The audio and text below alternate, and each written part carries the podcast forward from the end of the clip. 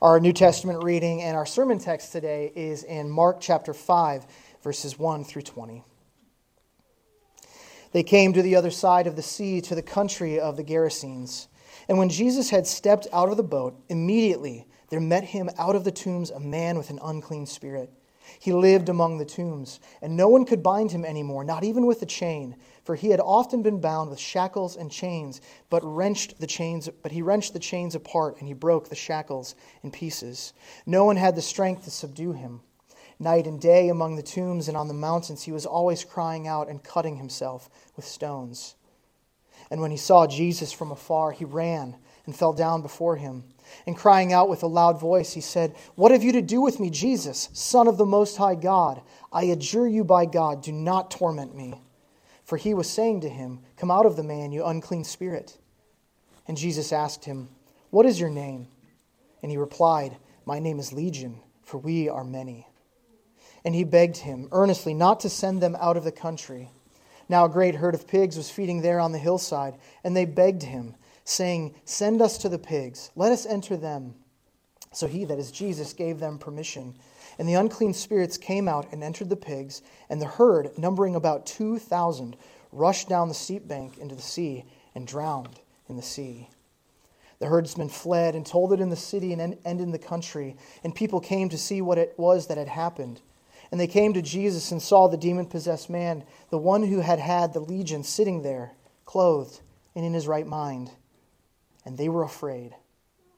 And those who had seen it described it to them, what had happened to the demon possessed man and to the pigs. And they began to beg Jesus to depart from their region. And as he was getting into the boat, the man who had possessed, been possessed with demons begged him that he might be with him. And he, Jesus, did not permit him, but said to him, Go home to your friends and tell them how much the Lord has done for you and how he has had mercy on you. And he went away and began to proclaim in the Decapolis how much Jesus had done for him. And everyone marveled. This is the word of the Lord. Thanks be to God. Pray with me. Heavenly Father, we are so in need of your comfort and your mercies. God, be our Father of comforts and mercies this morning. Speak, Lord. Let your people hear your word and transform us by it. We look to and long for a transformed life by the power of Christ, by the power of the Holy Spirit in us. In Jesus' name we pray. Amen. You may be seated. What does it mean to beg? The kids probably can help with this one. They know this word. Kids, what does it mean to beg? Okay, Everett, tell me.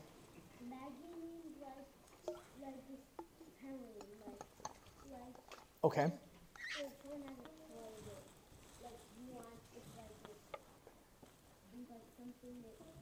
You want. Mm-hmm. Yes. Nice. Well done, Everett. I'm going to have you come and say it from up here the next time so you have the mic. You did a really good job, buddy. So, begging, right, is asking for something you really want. Sometimes so much that you don't even say please, maybe I heard, um, but something you want you feel you need. And it's a great answer. I'm sure we could ask uh, kids for other answers. I know in our home we like to beg for desserts. Uh, we like to beg to stay up a bit later. Uh, we like to beg about who sits where at the dinner table. And when I say that, I mean Lindsay and I, because we would like to sit by each other every once in a while. But as you'd imagine, everyone wants to sit by mom. And I don't blame them, because I do too. Now, I'm using the word beg in a pretty lighthearted way. But have you ever had to ask for something that you truly, urgently needed?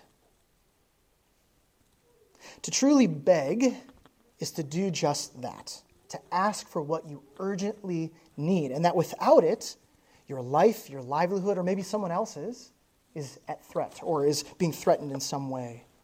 That is what genuine begging is. Begging is asking for an, an urgent need to be met. Perhaps this week you begged in prayer for the Wakefield son who had complications at birth. I know there are many of you doing this on Wednesday morning. Perhaps you begged for a child to sleep through the night because one more night without sleep, you would feel that your sanity might be gone and your life with it. Perhaps you begged God this week for a family member not to face a devastating illness. What have you begged for recently? You see, the fact that begging itself exists in our world means that the world is not safe. It means that the world is scary. It's even threatening to us in some way, shape, or form. We live in a world where we risk being harmed. We regularly feel the fear of losing or being without something or someone. We can grasp that sense of urgency of wanting or needing to be freed from something or begging that God would give you what you need right this second. We all know that sense of begging, the urgent need for something. Our text today shows three examples of beggars, if you will. There's demons, there's people, there's an unnamed man, all who beg. And it's through them and their begging that this text teaches you teaches you that you must beg to be with Jesus. You must beg to be with Jesus, and this is because he is the merciful Lord.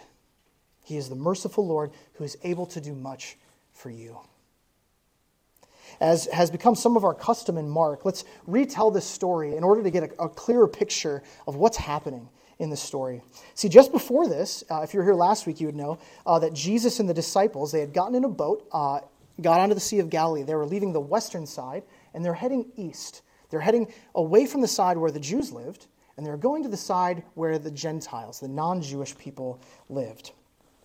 And they faced this violent storm, and Jesus quieted it, quieted it by saying, I think the children can help with this. What, what did Jesus say to the storm, kids?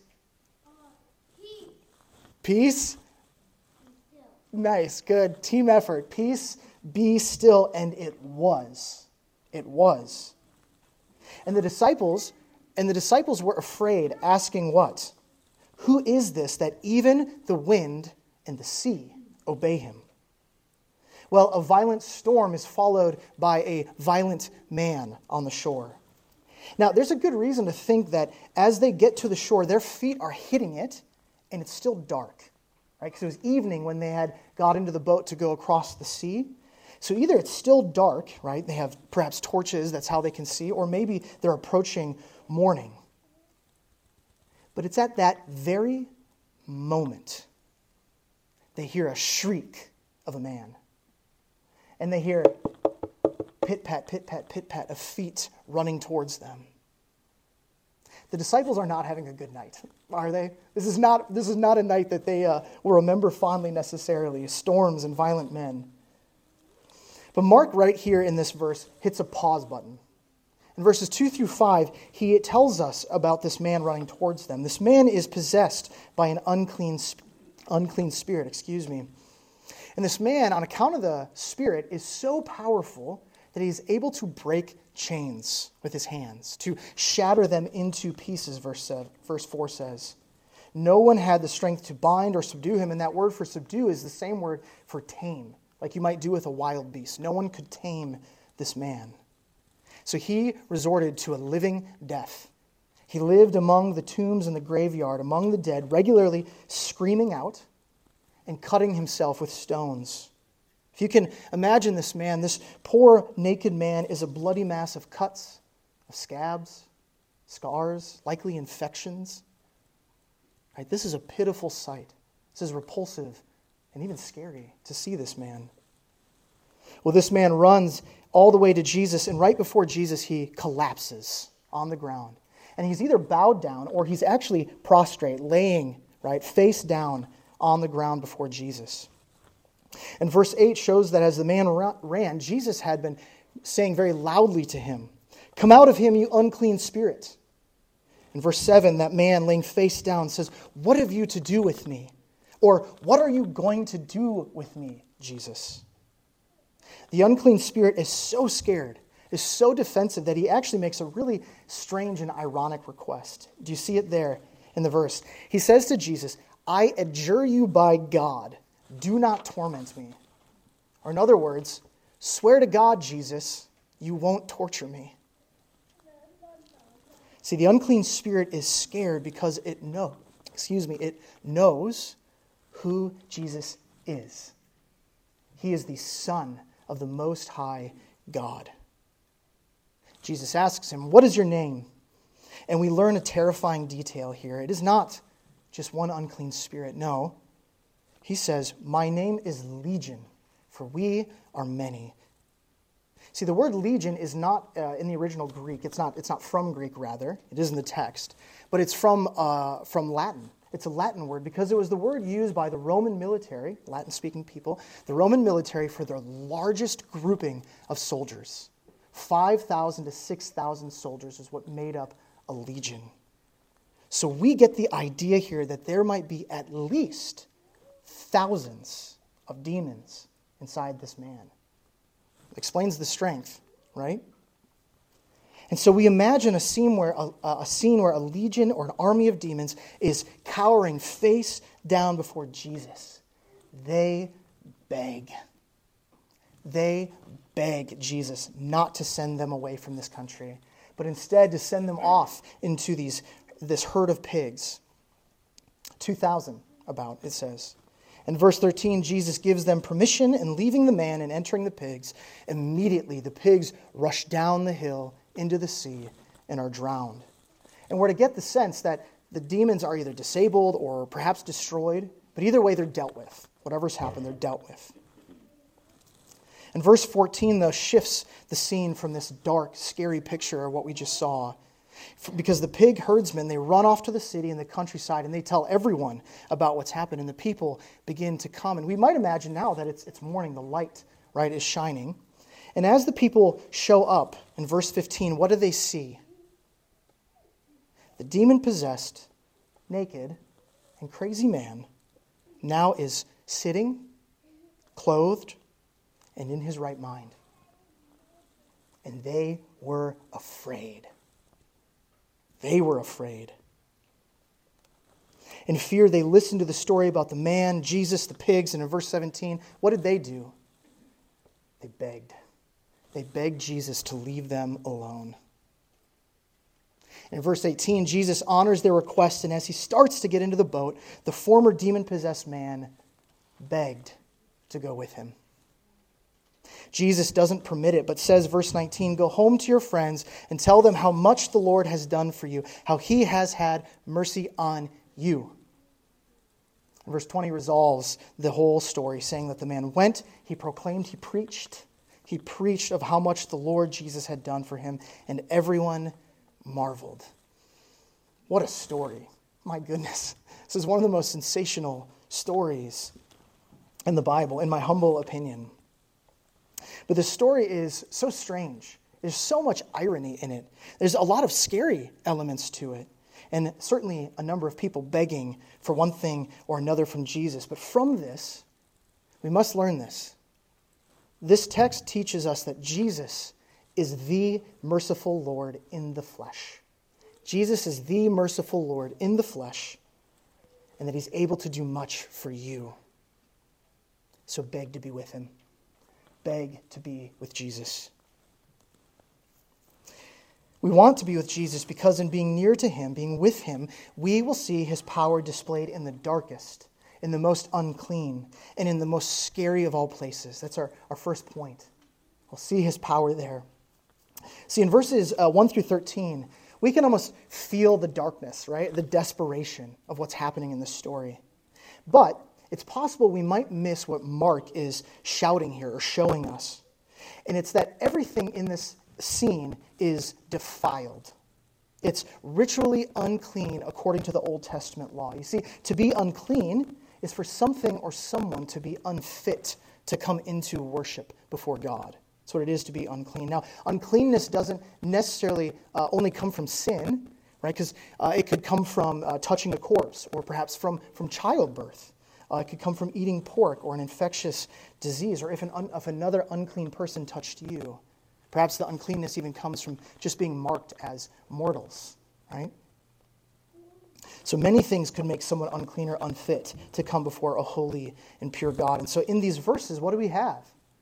We have an unclean spirit and an unclean man. Why? Because he lives among a bunch of corpses. Uh, in an, uh, around an area where the occupation is what?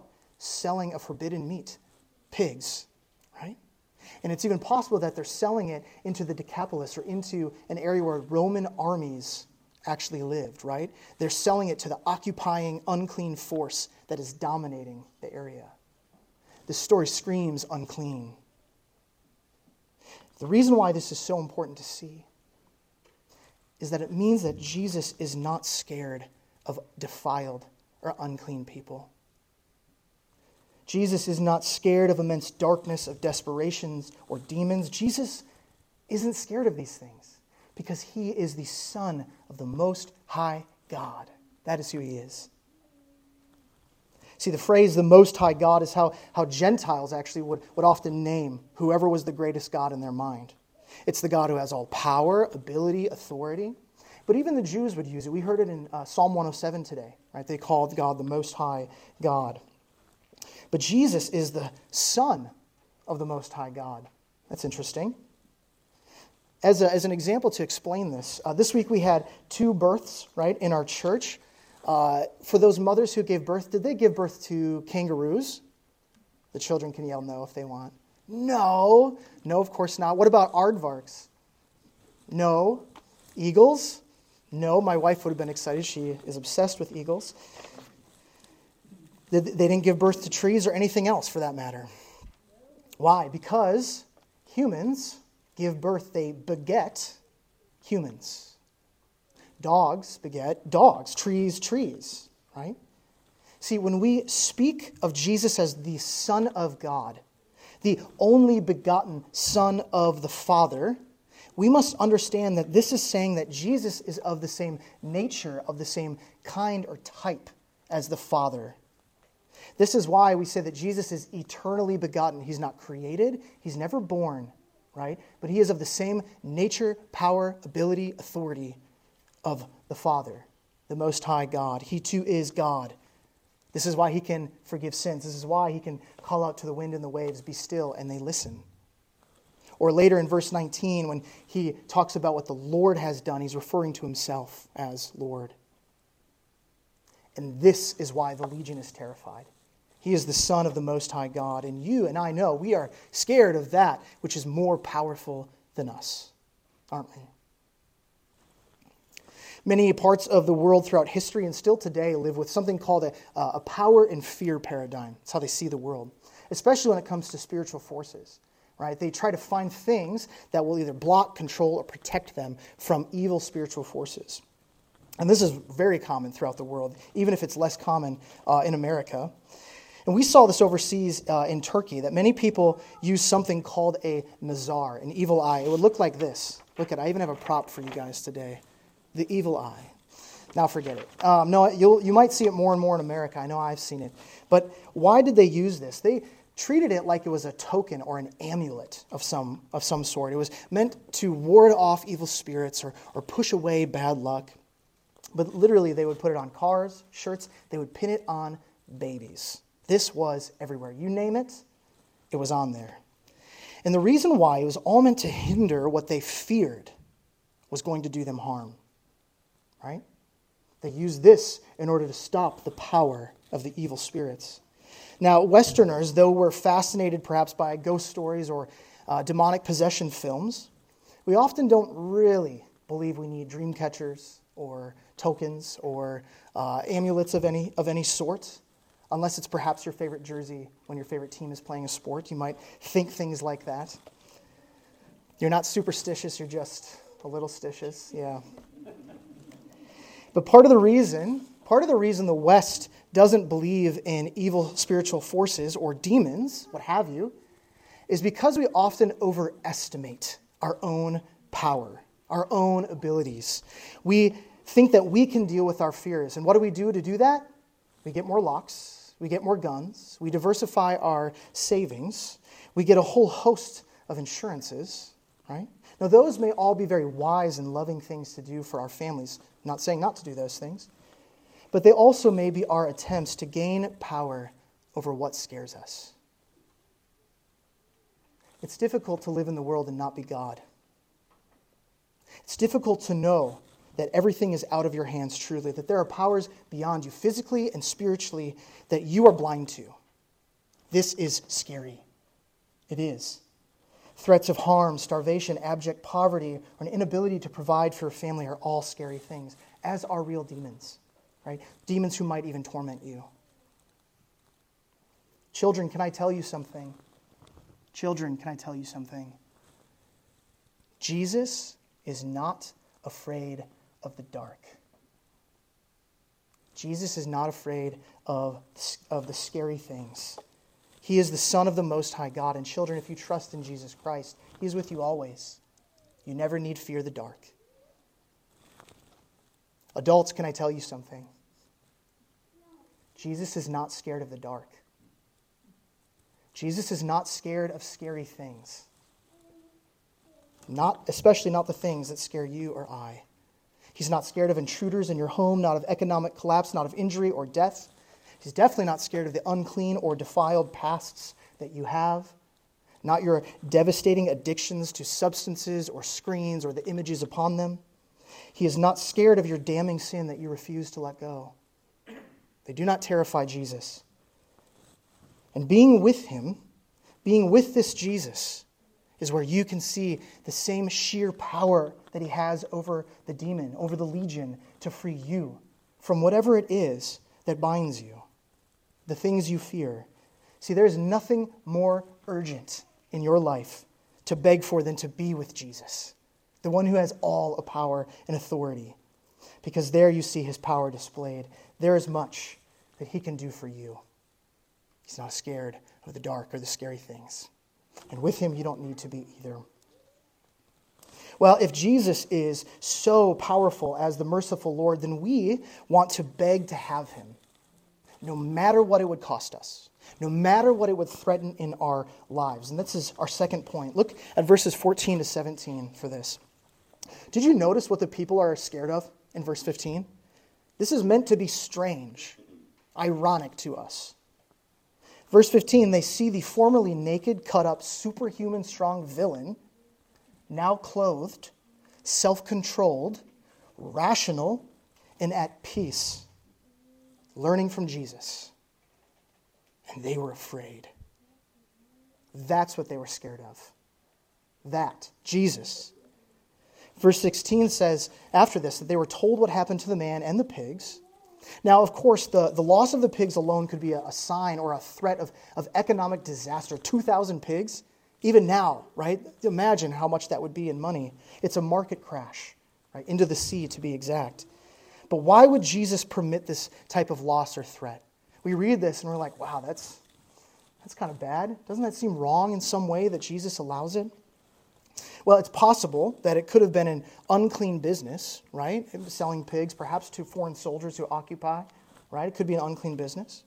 It could be uh, simply seeking to show us that the nature of demons, right? Because Jesus didn't send them, he permitted them to go. The nature of demons and, the, and Satan himself is to kill and destroy, to hurt. And so, what do they do when they enter the pigs in their terror and running?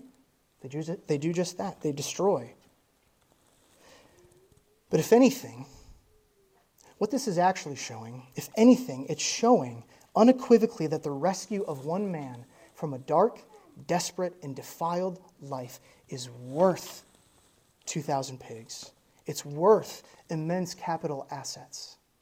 It's worth economic collapse to see the redemption of one man. Jesus and Mark don't give us any other tips of, oh, and this is why that happened. No, they think this is enough. You don't need another answer why this happens beyond what, we, what is obvious in the redemption of this man.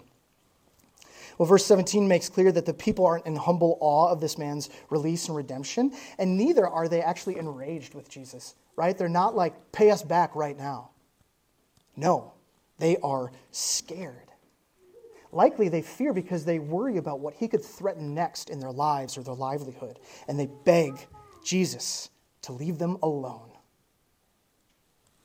Many of you likely know that uh, familiar hymn. It's been modernized uh, a number of times called Give Me Jesus, right? Its chorus goes, Give me Jesus, give me Jesus. You may have all this world, but give me Jesus. It truly is striking a begging tone, right? You can have all the world, take it all my health, my wealth, all of it. Just give me Jesus. These people are urgently singing a different version, right? Give me anything but Jesus. Give me all the world, but just keep Jesus away. Which version of the hymn do you sing? What areas of your life do you want Jesus to leave you alone in? What are you unwilling for him to threaten in your life, to remove? What is the thing you say, I won't give it up? See, the scariest thing, the scariest thing that you can do in life is to beg Jesus to leave you alone, is to beg Jesus to get out of an area of your life. Romans 1 makes clear that if you tell Jesus to stay out of an area, he'll give you over to it. And you know what that's called? Judgment. That's judgment. Him allowing you to continue on in that life and leave you be. If you beg Jesus to leave your life or an area of your life, you're saying, You may have Jesus, but just give me all the world. See, whatever you think is gain in this life, it is a loss compared to knowing Jesus Christ, the merciful Lord. It means you and I, we must beg to have Jesus no matter what he'd threaten, no matter what he'd send cascading down into the sea, no matter what relationship, job, future plans, doesn't matter.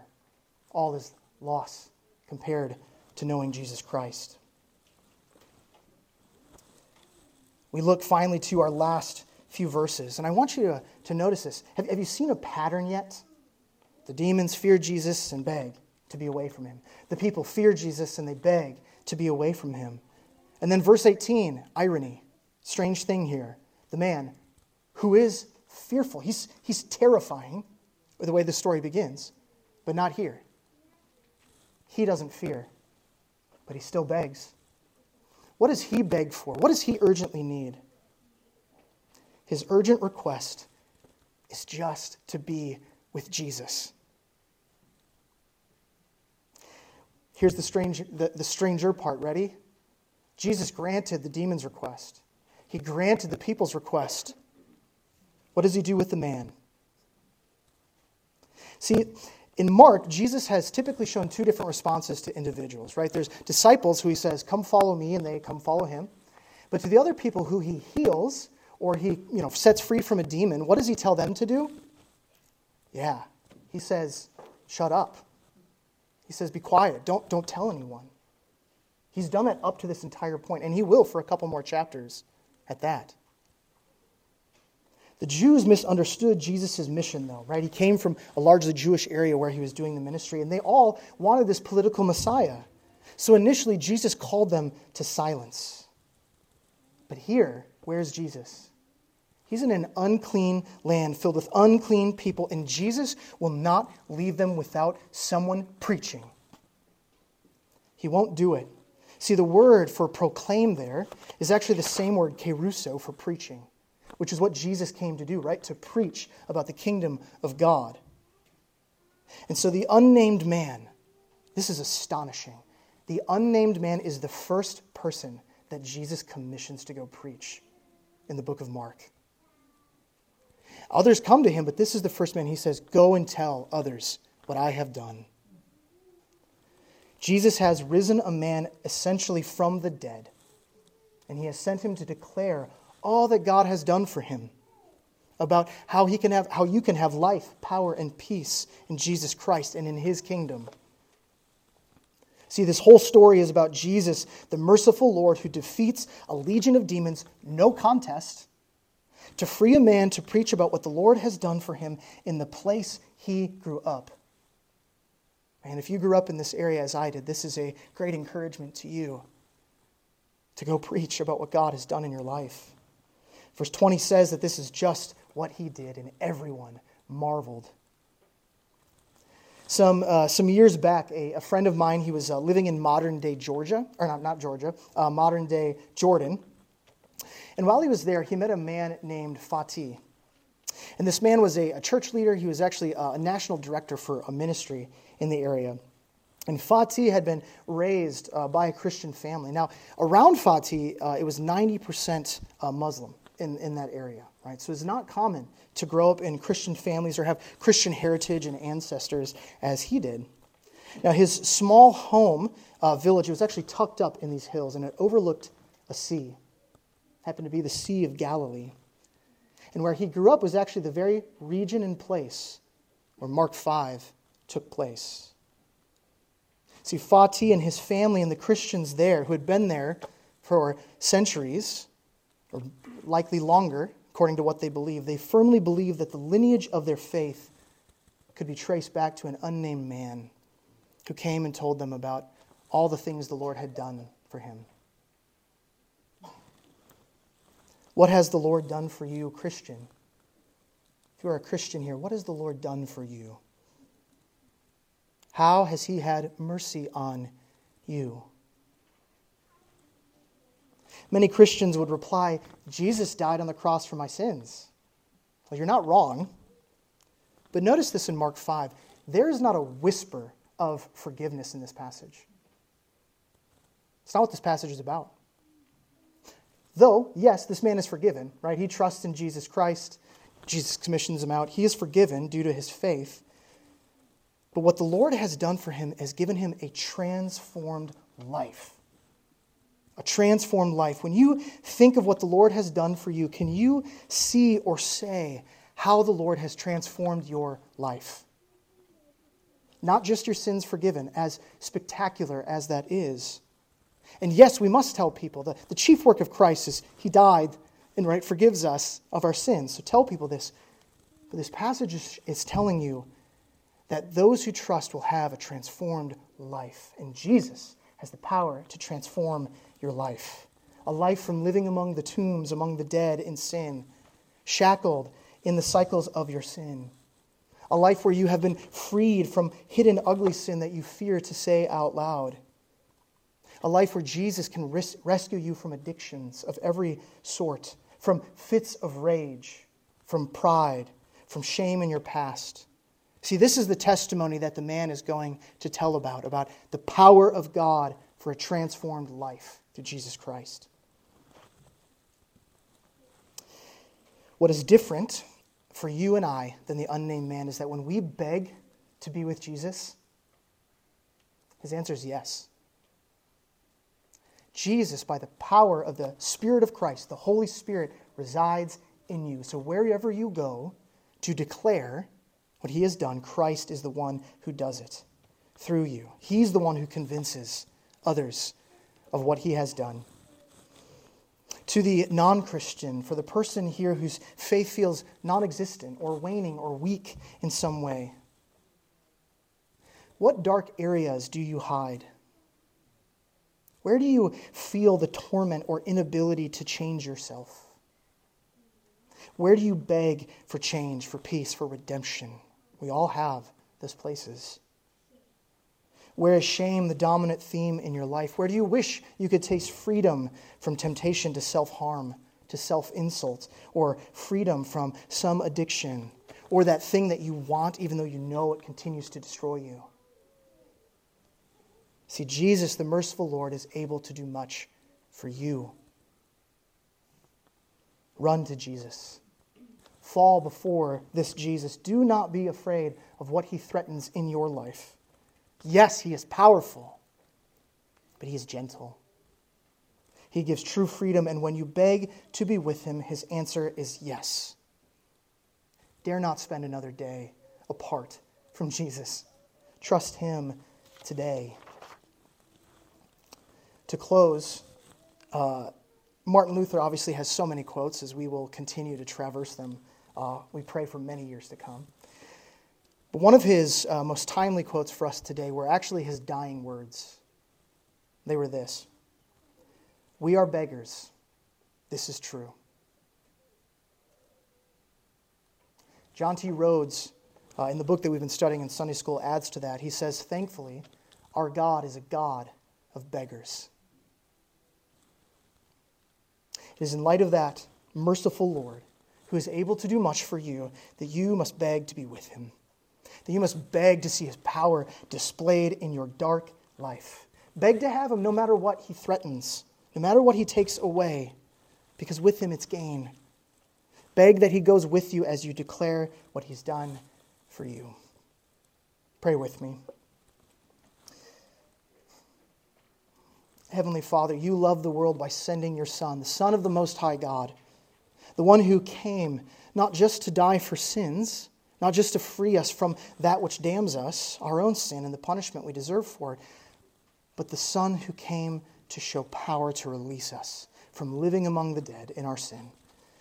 Lord Jesus, I pray for all of us today. I pray for your church. God, would you come and show your power in our lives? Would you release us from that which we cling to that kills us? Set us free that we might run to you and with you, that we might go to all those around us to declare what the Lord has done for us, the mercy he has shown. It's in Jesus Christ's precious name we pray. Amen.